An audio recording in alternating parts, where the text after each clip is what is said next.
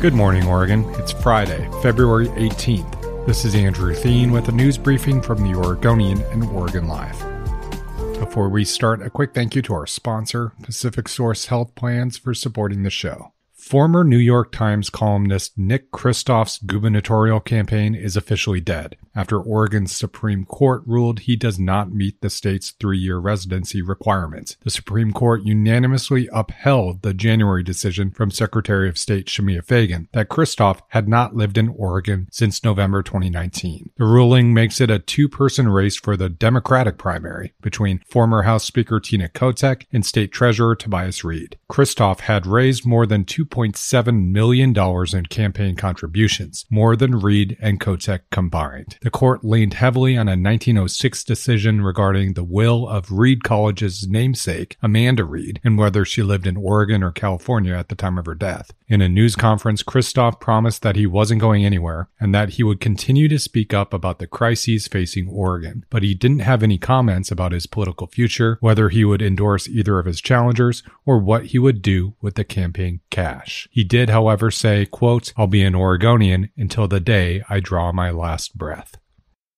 A man who was viciously attacked in the Old Town Chinatown neighborhood of Portland over the weekend died of his injuries, according to police. James Wise, a 46-year-old man, was found unconscious at about 4:15 a.m. on Sunday near Northwest 3rd and Glisan. No one was arrested in connection with the attack. Portland has seen at least 14 homicides so far this year, outpacing the death toll through mid-February of last year. Portland had a record number of homicides with at least 92 in 2021. Wise is the first known fatality this year that didn't involve guns. There have been several homicides in the past week. A 39 year old man was shot and killed Monday in southeast Portland, and another man was found dead Wednesday in North Portland.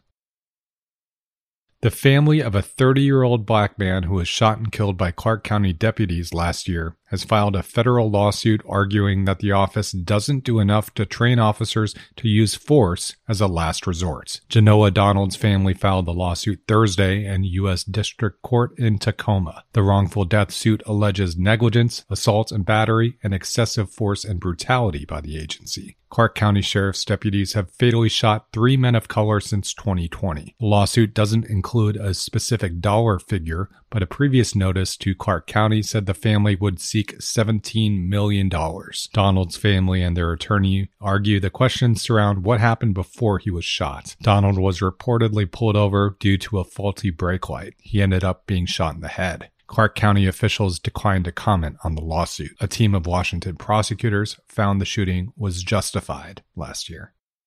At least one long civic nightmare is over. Someone found the Portland Pickles mascot costume. An anonymous TriMet rider reportedly spotted some kids playing with the mascot on a bus. The kids got off the bus and the bystander took the costume, apparently, to Voodoo Donuts in Northeast Portland. The donut chain is a sponsor of the Summer League Baseball Club, which plays its games in Lents Park. The pickle costume went missing February 7th after it was allegedly stolen from a front porch on Southeast 92nd Avenue. The police Bureau confirmed the baseball club filed a police report.